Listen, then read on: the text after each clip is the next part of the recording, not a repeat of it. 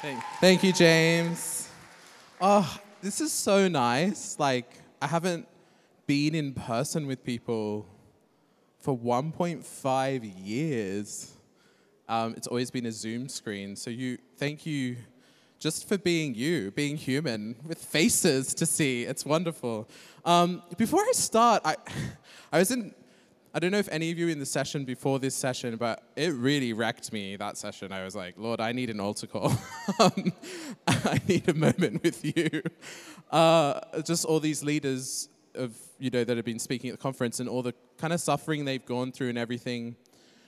And I just felt the Father say to me as I was sitting there listening to this incredible kind of wisdom, just that the Son is the radiance of the Father. And he like kept coming back to me. And then the Lord just laid on my heart that there's someone coming to your seminar that needs to hear that word. That Jesus Christ is the radiance of the Father. He's, he's the emanation, like the full revelation of who the Father is. I was like, okay, Lord, like, why? you get any more information? Like, is there a name, you know, a person, maybe a hair color? nope. Uh, just, and someone who's going to hear that word and it's actually going to heal them. I don't know if that's physical, emotional, but maybe just take that away tonight. You know, just meditate on that verse from Hebrews that Jesus Christ is the radiance of the Father, that He's the full emanation of the Godhead. And in that, God is going to do miracles. I really believe that. So just take that word away with you tonight. Meditate. I'm just obeying what I heard, I think I heard anyway from the Lord. Um, but tonight, I suppose that's what I am talking about is the full radiance of God. I'm talking about someone who didn't know God, namely myself, coming into the knowledge of Jesus Christ and being completely bowled over by that radiance of the Father, that light that shines in the invisible space.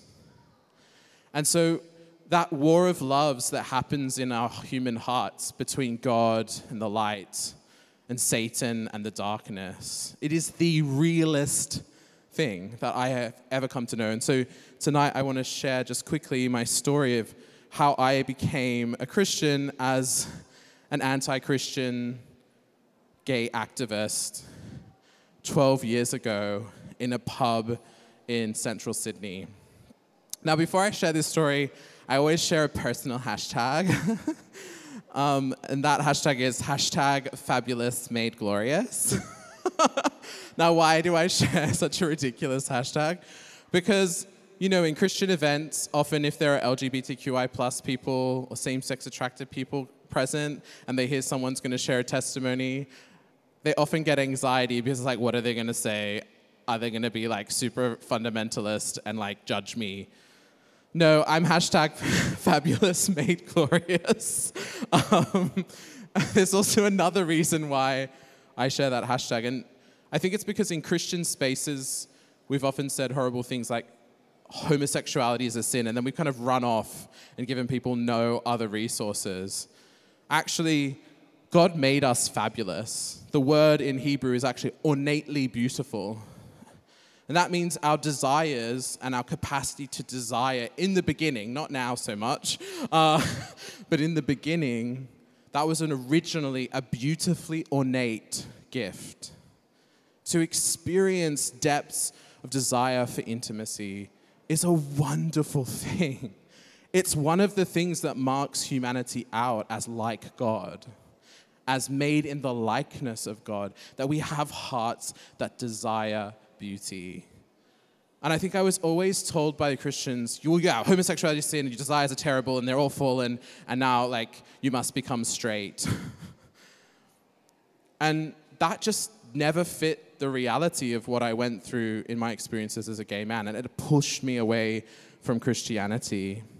Um, but there was another message that was being screamed at me from the liberal media, and that was love is, love is, love is, love is, love is, love is, love is, love is, love is, love is, love is, love is, love is, love is. Like, okay, but like, what is love? I don't know, but it's love. I was like, okay, but like, how do you define that? Like, could you give me an answer? Like, what is the substance of love? And it's like a feeling. I was like, great, so it's like oxytocin in your brain.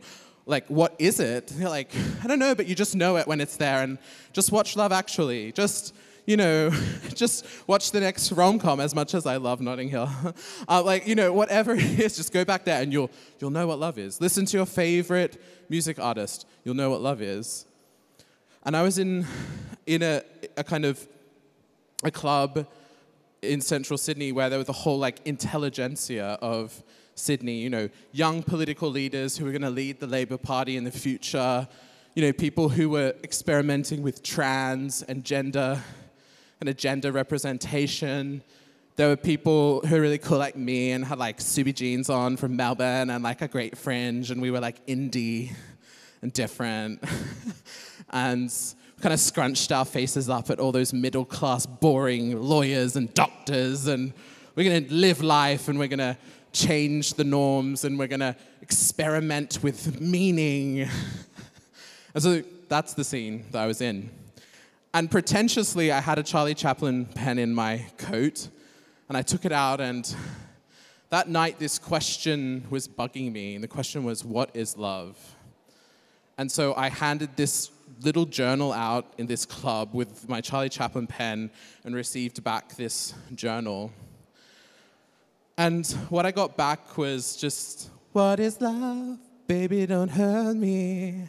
Don't hurt me no more. Wow, wow. And I was like, Great. And that literally was written on the paper like 20 times. I was so depressed.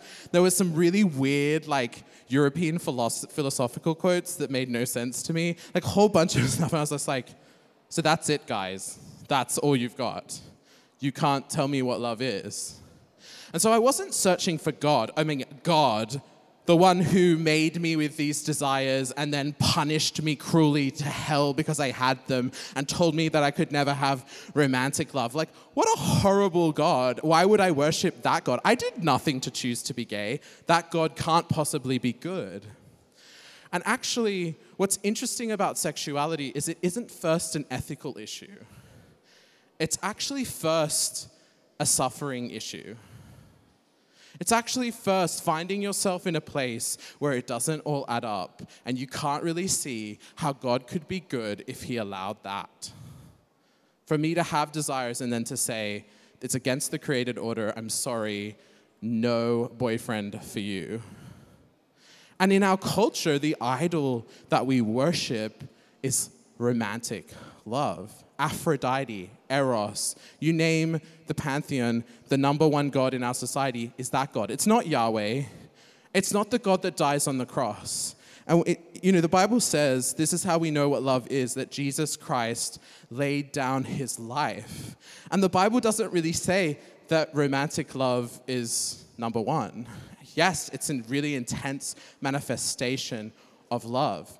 But Jesus says the greatest love you can have is to lay your life down for your friends. So, actually, whilst romantic love is part of the picture, the center of love is not the giddy feeling you get when you see a hot person.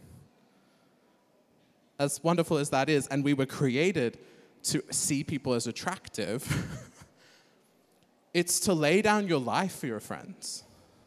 If that's true, then me being gay had a very different signification that I couldn't see. But because I'd signed up to the secular view of love, I couldn't see that different meaning for my sexuality.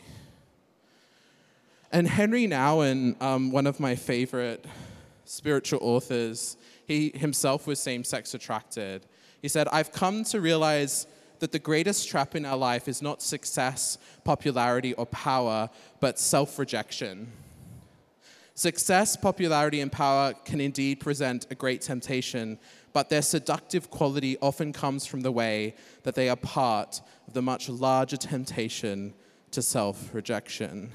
As soon as someone accuses me or criticizes me, as soon as I am ne- rejected, left alone, or abandoned, I find myself thinking, well, that proves once again that I'm a nobody. My dark side says, I'm no good. I deserve to be pushed aside, forgotten, rejected, and abandoned. Self rejection is the greatest enemy of the spiritual life because it contradicts the sacred voice of Jesus that calls us the beloved.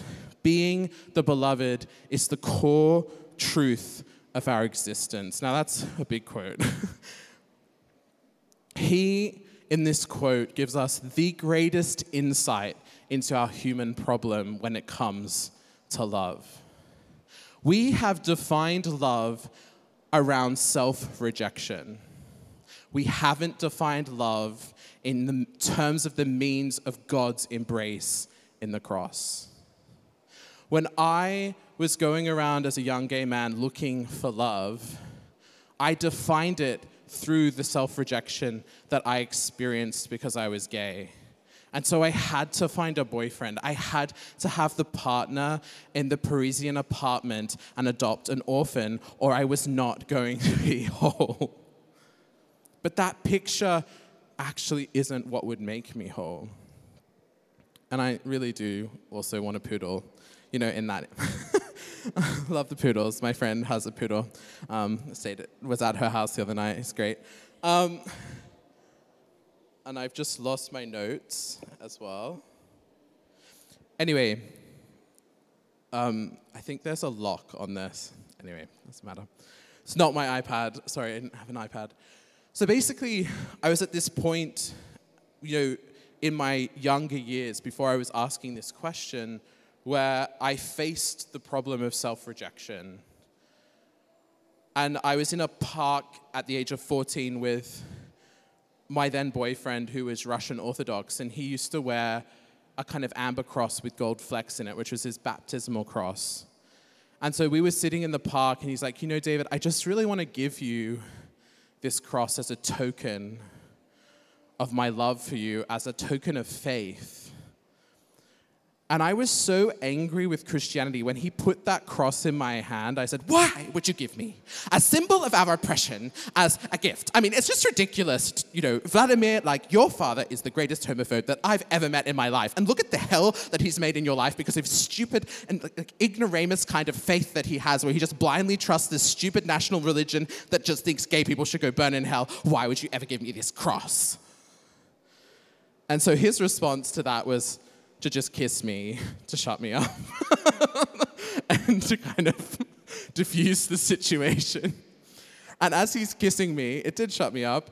Um, and this man pulled up on a motorbike, and I remember smelling this like petrol smell behind me as I'm kind of kissing my boyfriend at the age of 14 in a park. And I have this cross in my hand. And he takes this large stone from a garden bed, and as I'm kissing Vladimir, he throws it over and it hits me right in the back, like a thud, and I'm like wincing in pain. And suddenly, for the first time, I was like, that's it. This cross in my hand is the cause of that homophobia. I need to dedicate my life to destroying Christianity because it is destroying the liberation of the LGBTQI plus community and it's causing acts of that hatred towards me as a young 14 year old in a park, innocently kissing my boyfriend. And I was filled with just rage. I walked in the city one day with that boyfriend, and a man spat on us when we were holding hands. And I just remember this kind of these vile conservatives how could you ever do that to another human being? And that religious ideology, I had to destroy it. But what was also going on in me was that I felt rejected by Christians. I felt pushed out and like scapegoated. And I was also wrestling with self rejection myself as a gay man. Like, where do I fit? How do I find love? And so, as I was in this kind of space, I suppose I thought that the solution, as Henri Nouwen says, to, to the problem was to reject self rejection. And actually, you can't reject self rejection because what it creates is a kind of angst that a lot of gay like activists have that is built to protect you from another act of rejection. But what I didn't realize in that kind of, you know, activist mentality was I was still controlled by that self rejection, even if I was trying to reject it. I needed Jesus to come in and love me in a way no other human being ever could. Thank you. And in that, I could then be freed. And that's what happened in my life. And it starts actually, interestingly, with me going to a psychic. And so at the age of 16, I end up at this psychic. Her name was Rosemary. She had, you know, stereotypical kind of lavender velvet jacket and the kind of sandalwood incense and you know all of it was going on. And like oh my gosh i'm going to find about my future boyfriend and like my theater career and you know or whatever i was aiming for at that age. And very stereotypically gay things. Um, and i walk into this psychic's yeah kind of bureau and she re- starts reading my tarot cards and she goes through my tarot cards. In the middle of it she says like this, and she's like starts freaking out. I'm like, okay, Rosemary, everything okay? She's like, no, no, David, oh my gosh, no, no, no, no, no, like what this means. It's like exactly what you want in like one of those readings. It's like, tell me, like, what might it be? And here you are, this like young atheist is going to a psychic. That doesn't really add up, really. If you go to Washington, D.C., they have the most psychics in America. It's the most atheistic place in America. So, really, there's no such thing as pure atheism. But anyway, so I was there, and she's, she says to me, Well, um, what this means is that you're a child of the light. You're destined to be with Jesus, the greatest mediator in the spiritual realms. I was like, Excuse me? Like, do you know who I am? Like, I am David Bennett. And mark my words, I will never become a Christian. and I stormed out of the psychic's office, went to the, you know, place where I had a lovely soy, la- soy chai latte beforehand, where my token feminist friend was waiting for me. And I just went on a rant about how I would never become a Christian and this psychic is a bogus evangelist who's using the psychic cover to convert people to Christianity.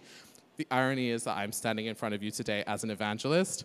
Um, and so she wasn't an undercover evangelist because I sent my friend back to check and there was nothing about Jesus in her reading. But you see there that God was trying to reach me. God was trying to contradict the voice of self rejection and say, I love you, David. And He put things in my life like that to show me that He really was always pursuing me. And actually, the reality is the center of sin is not just rebellion from God, that's a symptom. The center of sin is self rejection. It's the voice that says, God could never love me. I am unlovable. And the most impossible thing about us as human beings is our capacity to receive God's love. That is the greatest miracle of Christianity. It isn't the radiance of God, you know, the scripture with the healing, as wonderful as that is, and it is an expression of that love. The actual greatest miracle is that when we finally understand and know as we are fully known. That is what Christianity is essentially about, is the knowledge of God's love. But again, in this war of loves, the LGBTQI plus thing was being used to blind me from that love, even with these kind of crazy signs of God's love for me. And so I end up four years later the Christmas lunch table, 2008, and I'm there with my uncle, who's a fundamentalist Pentecostal, where they try to convert gay people to straight and they brainwash you with a feeling of worship so that you give lots of money and then they steal it from you and use it to buy big cars. this is what I thought Pentecostalism was. And there's some sometimes some fair kind of stereotypes in there. Um, anyway, so I I'm at this lunch table, and there is my uncle, and I'm ready to intellectually defeat him because I'd studied postmodern philosophy and I knew how to defeat him. And so he mentions God, and I just said there absolutely is, there is no absolute truth. You can't talk about God. You can't even use language to describe God, let alone, like, this is ridiculous. Like, do you not realize the damage this idea is doing to people? My mother has adopted your stupid delusion, and I'm a real person, like a, her real gay son standing in front of her saying, Don't believe in this delusion that will cause you to condemn all these LGBTQI plus people. Make your choice. And my mother actually said, I'm not going to make that choice because I think it's a false choice and I don't have to make it. And I don't think the church should have to make that choice. There's another way through where we can retain truth and grace, where the Bible is upheld, but the experience of being gay is listened to and taken seriously. Anyway, that's a side point. So I'm there and I, I go on this huge, law, like, rampage at my uncle. And he just turns around to me nonchalantly and says, You know, David, you say there's no absolute truth. That's an absolute truth. And you just communicated that with language. So you just doubly contradicted yourself. and I just remember this moment of rage and then also of pleasure because I kind of loved his response. It made intellectual sense. And I think he then said one thing that was so important to me. He said, Truth isn't a concept in my head. Again, something that's going to kind of reject me. Truth is a person. And I don't know that person perfectly. I don't have all the answers, but I do know he's the truth. And he pointed me to Jesus. And I stormed theatrically out of the room in wonderful gay fashion. and I never wanted to speak to him again. And he was in the car with my aunt, and he said to my aunt, You know, um, I actually see the Holy Spirit over David, and I think he's going to become a Christian in three months' time. You fast forward three months later, and I'm in a pub in the gay quarter of Sydney, and there's this filmmaker from my university, and she comes, she comes up to me, and like this is right near Oxford Street, if any of you know Sydney. So it's right in the smack bang in the middle of the gay world. And it was just so amazing that God, you know, three months later, as my uncle said, like, I see David's going to become a Christian in three months' time. There I am in this pub. Anyway, we get into a conversation. I said, You got your film into the largest short film competition in the world. Like, I really want to know how. And she said, Well, it was God. And I was like, Oh, I'm surrounded by these Christians.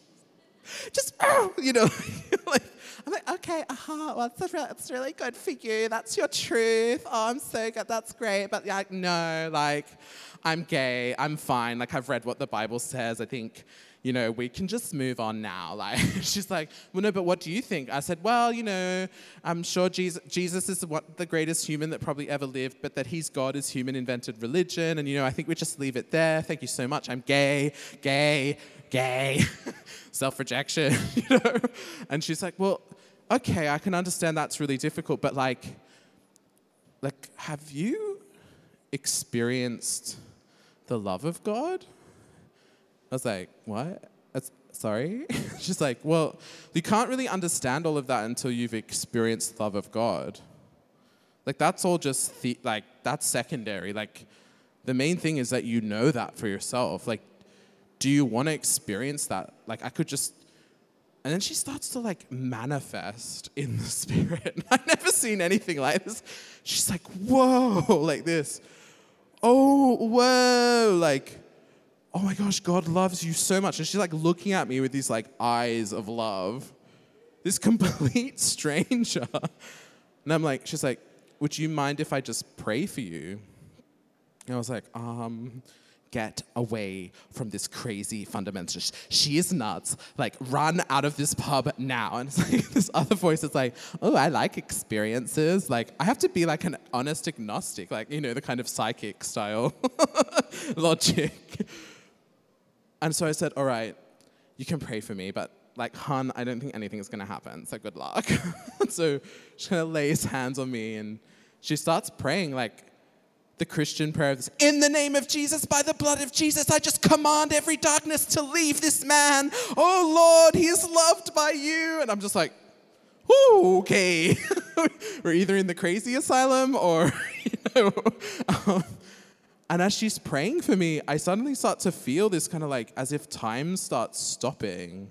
You know, in the Bible, there's Chronos and Kairos time. Chronos is the tick, tick, tick time, and Kairos is the everything just stopped time. and it was a Kairos moment so intensely, and like, I just felt like this weird wind like over my head, and it was like, like this, and I'm like, what is that? Like, you know, like, and then as she's praying for me, it's like getting more and more intense. And I just, it's like someone who took a vial of oil and poured it over my head. And this like power went all through my legs. And I'm like, this is. Bible stuff is real. Oh no. Like, I hope this doesn't mean that the like Christian God is true, you know, like, because again, it was just such a conflict for me. And as she's praying, I heard this voice say, Do you want me? Do you want me? Do you want me? I'm like, hello? Creative the universe. I haven't really talked to you very much. you know, it's like, hotline to heaven. Like, I mean, it was, it, yeah, some of the things I said in my mind. But anyway, and so um, I said, well, um, so, yes if you're yes, if you're real, like, you know. And as I'm saying yes, there's 2 Corinthians 3 where it says, you know, the veil is over their hearts, God has blinded them, they cannot see, but where the Spirit of the Lord is, there is freedom, and the veil is lifted. And in that moment, the Holy Spirit broke into me and went right into the deepest part of my whole being. I didn't even know that existed, but at that place was the seat of all my desires, everything I ever had wanted, like the whole energy of what I was as a human being. And he touched that deepest point and he made his residence there. And I felt this like breath enter me. And I was like, Madeline, I'm breathing without breathing. What's happening to me? She's like, You're being born again. Hallelujah. And I was like, I am not a right wing American Republican. Like, hell no. You know? And she's like, Well, that's not what that means. I was like, We can talk about this later. she's like, No, it means like you're connected to the Holy Spirit. I was like, Great. Okay, I don't really understand what that means, but let's keep praying. And so she keeps praying for me and like the voice comes back again and I, you have to understand i'm an atheist. Like i'm trained to think that this is wish fulfillment. Like i'm trained to question every spiritual experience as just some abstraction of our like desire for some delusion to exist. And here is this voice just undeniably speaking to me and i'm like where is this coming from? Like and I know, I knew the difference because I'd been a Buddhist and a Wiccan witch for six months and a Reformed Jew for a week. Um, you know, I'd gone through it all. Um, anyway, so, so this voice says to me straight up, Will you accept my son Jesus as your Lord and Savior? Now, when I think about this question, the thing that saddens me is no Christian ever really asked me that question. God had to come in and say it to me directly. That's the question we should be asking people because actually, a lot of people like, you know what? Yeah, I'm willing. like, how do I do it? I just don't want that homophobia. I just don't want to be rejected again. I just don't want the pain of all of you moralizing me and trying to work out what you think about sexuality on top of me so that I'm kind of like crushed into a corner. And I might just explode and commit suicide, which is what some people have done. I mean, Christians, we need to wake up. Like, we have damaged that community because we haven't lived in that love. We haven't really offered it because we don't know it ourselves. And I think God asked me this question and gave me this experience as a message to the church that we have to come from a place of love. And that's not love that compromises the truth, but it's actually love where we would lay down our lives for this community. Where is that love? Why is that love not there? Why did I have to encounter God in a pub when I'd gone to a Christian school my whole life? Why? That's one side of how I feel about that question. But the other side is what an amazing God. He's not the God that condescends us morally and puts a law over us and expects us to live perfectly and have it all together. He's the God that says, I'm going to come into a gay pub in the center of Sydney in 2009 and save David Bennett, the least likely person to get saved. That's the real God. That's the God of Acts 8 that saved the Ethiopian eunuch, that everyone thought was a complete, like, reject and didn't belong in the church, didn't belong in Israel, couldn't enter the holy presence of God in the temple. And he makes him the father of a whole nation, someone who can't even have children. This is the kingdom of God happening in this pub. This is what the church is supposed to be formed around. Is this God of love that just breaks in even when we failed. And I'm preaching to myself as much as to you because I have days where I get stuck with the truth and I let the truth be separate from love and I don't join them together and it does so much damage. So that's my rant. and I am in this war of loves. I am being torn between two kingdoms of light and dark. And finally, like after this crazy voices in my head telling me what I should do, I just say yes. I was like, I don't want darkness in my life. I want light, and whatever this is, is a light, and I'm choosing it. And God had lifted the veil. And as I said yes, the most incredible presence fell upon me, and I started to weep and weep and weep and weep, healing after years and years of self rejection, of rejection from the church of silence from Christians. And God poured his love out in my life, and I have never been the same. Even through this pandemic, even through all of the failures of the church with this question, liberal and conservative, that love has remained. And it's the only thing at points that I've been able to hold on to in my ministry because I have been so underwhelmed by the response that we have had as the church. I cannot tell you how much pain I carry around in my body knowing that there are people who are rejected by us and haven't been given the truth. And yes, some people have and they've walked away, and that's different. But I'm talking about the thousands of David Bennett's out there that are desperately waiting for someone to say, Have you experienced the love of God? Not, Do you know what our moral system is and whether you fit into it or not? And then we might maybe give you a little bit of love if you're a good boy. No, this God that runs after the prodigal, that's the God that I encountered in that pub. And I went home, and my mum was waiting up, and obviously there was conflict between us about faith. And she'd added her faith to the prophetic word that my uncle had given. And it was three months after, March 25th, there she was, after the Christmas lunch conversation with my uncle and the prophecy that he gave that I would be saved in three months' time. It was exactly three months after my conversation with my uncle. I had no idea about this, of course, because I wasn't in the Christian loop. And I walk in and I'm like, I'm gonna have to eat my words. Like Felicia, Shaniqua, I have like treated my mother like you do not treat your mother. I had told her this is where you're gonna go and you're gonna stay there. So, because you became a Christian and that's called betrayal and that triggered my rejection problem. And this is what we have to understand about this question. It's not just about ethics Yes, I'm celibate. Yes, I don't have gay sex. Yes, I have given up gay relationships. Yes, yes, yes, yes. If that's the first question you ask yourself, you have failed. you have not understood. It is about suffering first. It's about humanity. It's about people that are facing a mystery that you cannot comprehend how hard it is sometimes. Why some people are gay. I, like, we think we can explain it. And the Bible, by the way, gives way better resources than the secular world. Like, science cannot explain why you're gay very well. There's not really very, like, there's not conclusive evidence. But the Bible says there's a concomitant mix of creation fall.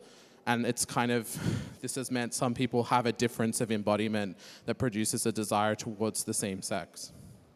Anyway, rant finished. But there I am with my mom, and I'm going to have to eat my words. And I just said, Mom, I'm actually, I've, yeah, so, um, I think I've, yeah, so I just, um, oh. I think I've become a, become a Christian. I just think I became a Christian. Hallelujah! I knew he was the God of the impossible. That if he saved you, well, David, I knew, I know he's the God of the impossible because I made a covenant with him. That if he saved you, well, I know he's the God of impossible because David, you're impossible to save. And my mother's an opera singer, so there's always a lot of pathos in the communication. Um, I might have inherited a little bit from her. So, and it's just an amazing moment with my mother and then she said, But we knew this was going to happen because your uncle had a prophetic word that three months before you got saved, you know, when you had that debate with him in Christmas lunch, well, like he said, you'd get saved in three months' time, and it's happened. And I like walked up the stairs that night just floating, like, what has happened? My mother already knew this was going to happen through God. Like, this divine conspiracy in spite of all the failures and my own failures to understand that I was loved by God, God had reached in and saved me out of the pit. And I went to the film competition of this girl and I looked up at a star and I said, God, I can't just have this mystical experience. I need you to give me a rational sign because I'm a gay activist. Like, it doesn't make sense. I've read Romans 1, I've read 1 Corinthians 6 9. Like, I, am pretty sure, like, I, I don't know how this is gonna work because I want a romantic relationship and that's just gotta be it. Like, so show up and give me a rational response because I can't cope with this. And so I run down to the red carpet. She wins the whole film competition. And she turns around to me and she says, David, all night God's been bugging me to tell you that He exists, and you just need to know that. And I was like, oh my gosh, there it is. That's it, I'm a Christian. And I floated home that night on the train, and I just realized that I had become a new creation, and that the old had passed away and the new had come.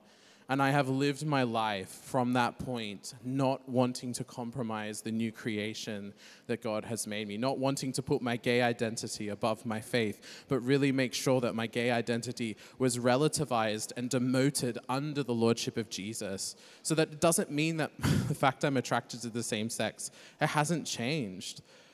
But it's been demoted under Jesus. It serves Jesus now and no other name. And that's the true path that God wants to take LGBTQI plus and actually heterosexual people even more on.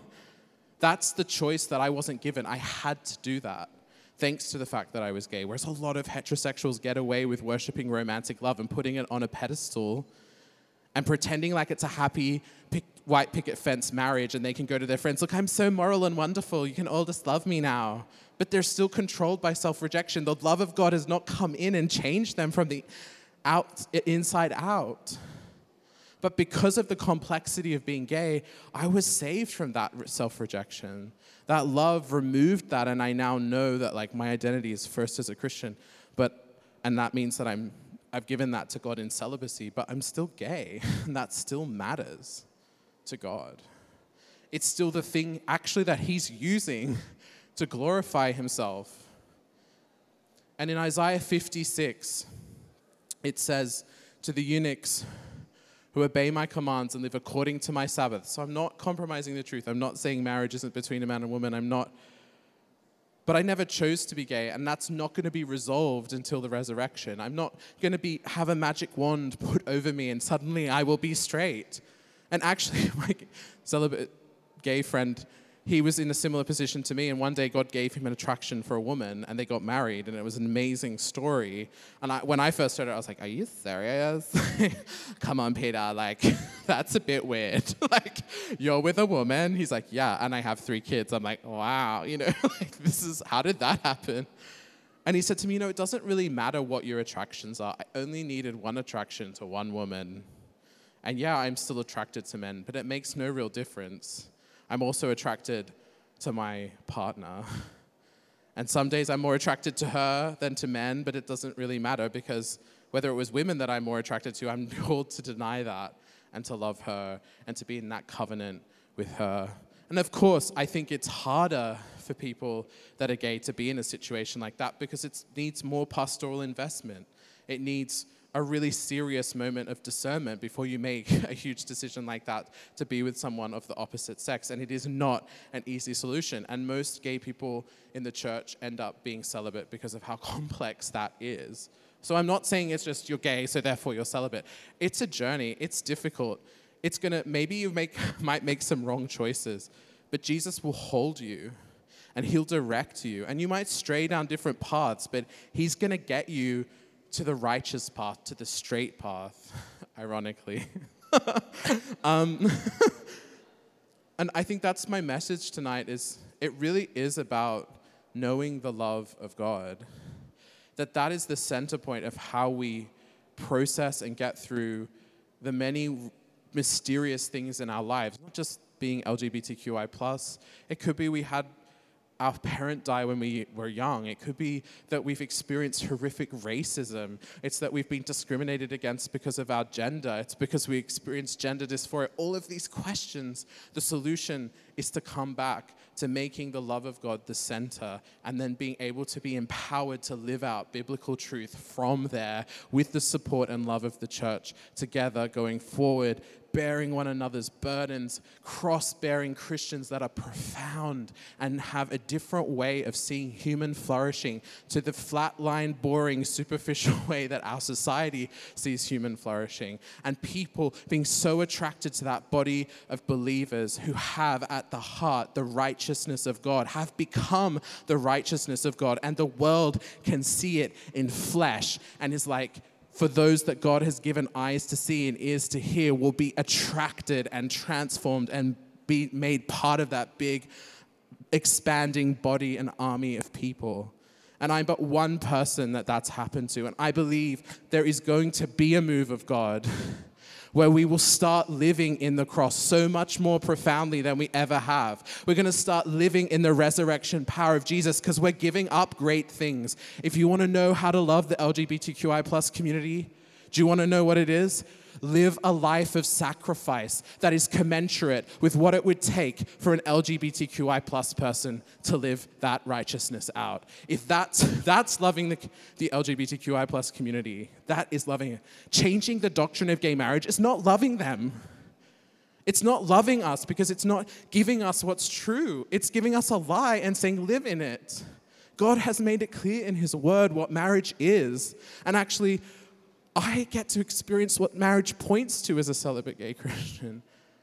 I'm not excluded because I don't have marriage. Marriage is an earthly good, it's a wonderful thing if God calls you to it, but it's not the center. The center is the wedding feast of the Lamb and the bride. And the people that represent that often most intensely aren't even married people, they're celibate people that are in love with Jesus and are privileging that future reality in the now. And so once I had that all reconfigured after this experience through three years of really intense sanctification, I finally saw in a moment that as Isaiah 56 says, He will give me a name better than sons and daughters, a name that shall not be cut off, an eternal name. And that's the promise. Whatever we lack, we get in an even greater measure. And that's my testimony of becoming a celibate gay Christian, of journeying through a war of loves, of this war of loves that we face, and being delivered from the self rejection that is at the heart of sin, and finally knowing the true love and acceptance of God that then transformed me and moved me into gospel obedience. So that's what I wanted to share with you tonight. There's so much more to say, but I hope this has blessed you guys, letting me rant a little bit at you from this. And, you know, please be charitable to me. This is a very big topic, and there may have been things in what I've said that have challenged you or annoyed you or helped you or encouraged you. Thank you just for the charity in listening to me and my perspective and my story. I know there's many other stories in this room of who you, that I would also love to hear and will know in eternity. But thank you for giving me the space to share mine. Um, yeah, and I'd love to just open up quickly. I don't know if we have time um, uh, just for some questions, maybe one or two. Yeah. I've got three or four minutes.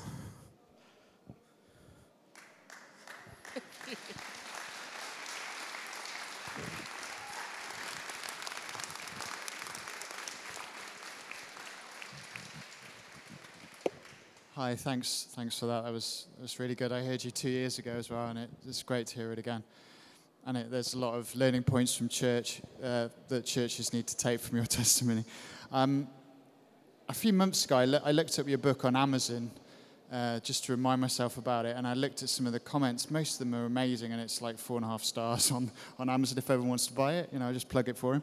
Um, but there, there was one interesting comment from someone from the LGBT uh, you know, Q plus community, and it was a lady called Kathy Baldock. I don't know if you've heard about her. So, yeah, it, I just want to get behind their their way of thinking, and you might be able to help me with it. Um, so she's obviously looking at history and persecution, and she's obviously been hurt, and she's trying to be on the fence between the Bible and honoring Jesus and um, looking at history and looking at the love in the same-sex relationship she sees. So she's she's trying to tread that narrow, that middle path, not narrow path. Sorry, that's the wrong language to use.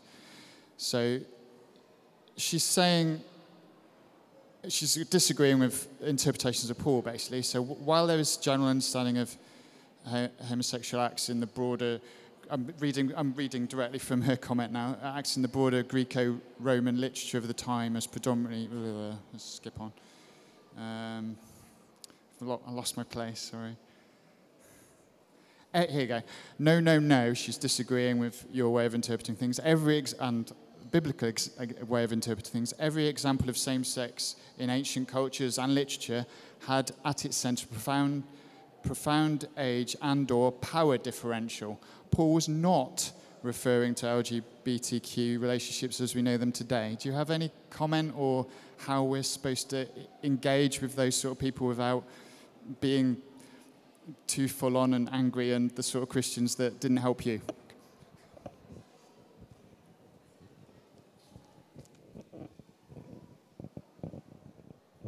Thank you for such a thoughtful question. Um, Kathy Baldock, obviously, I would love to meet one day and talk to and and I, I respect that she wants to challenge me because she disagrees.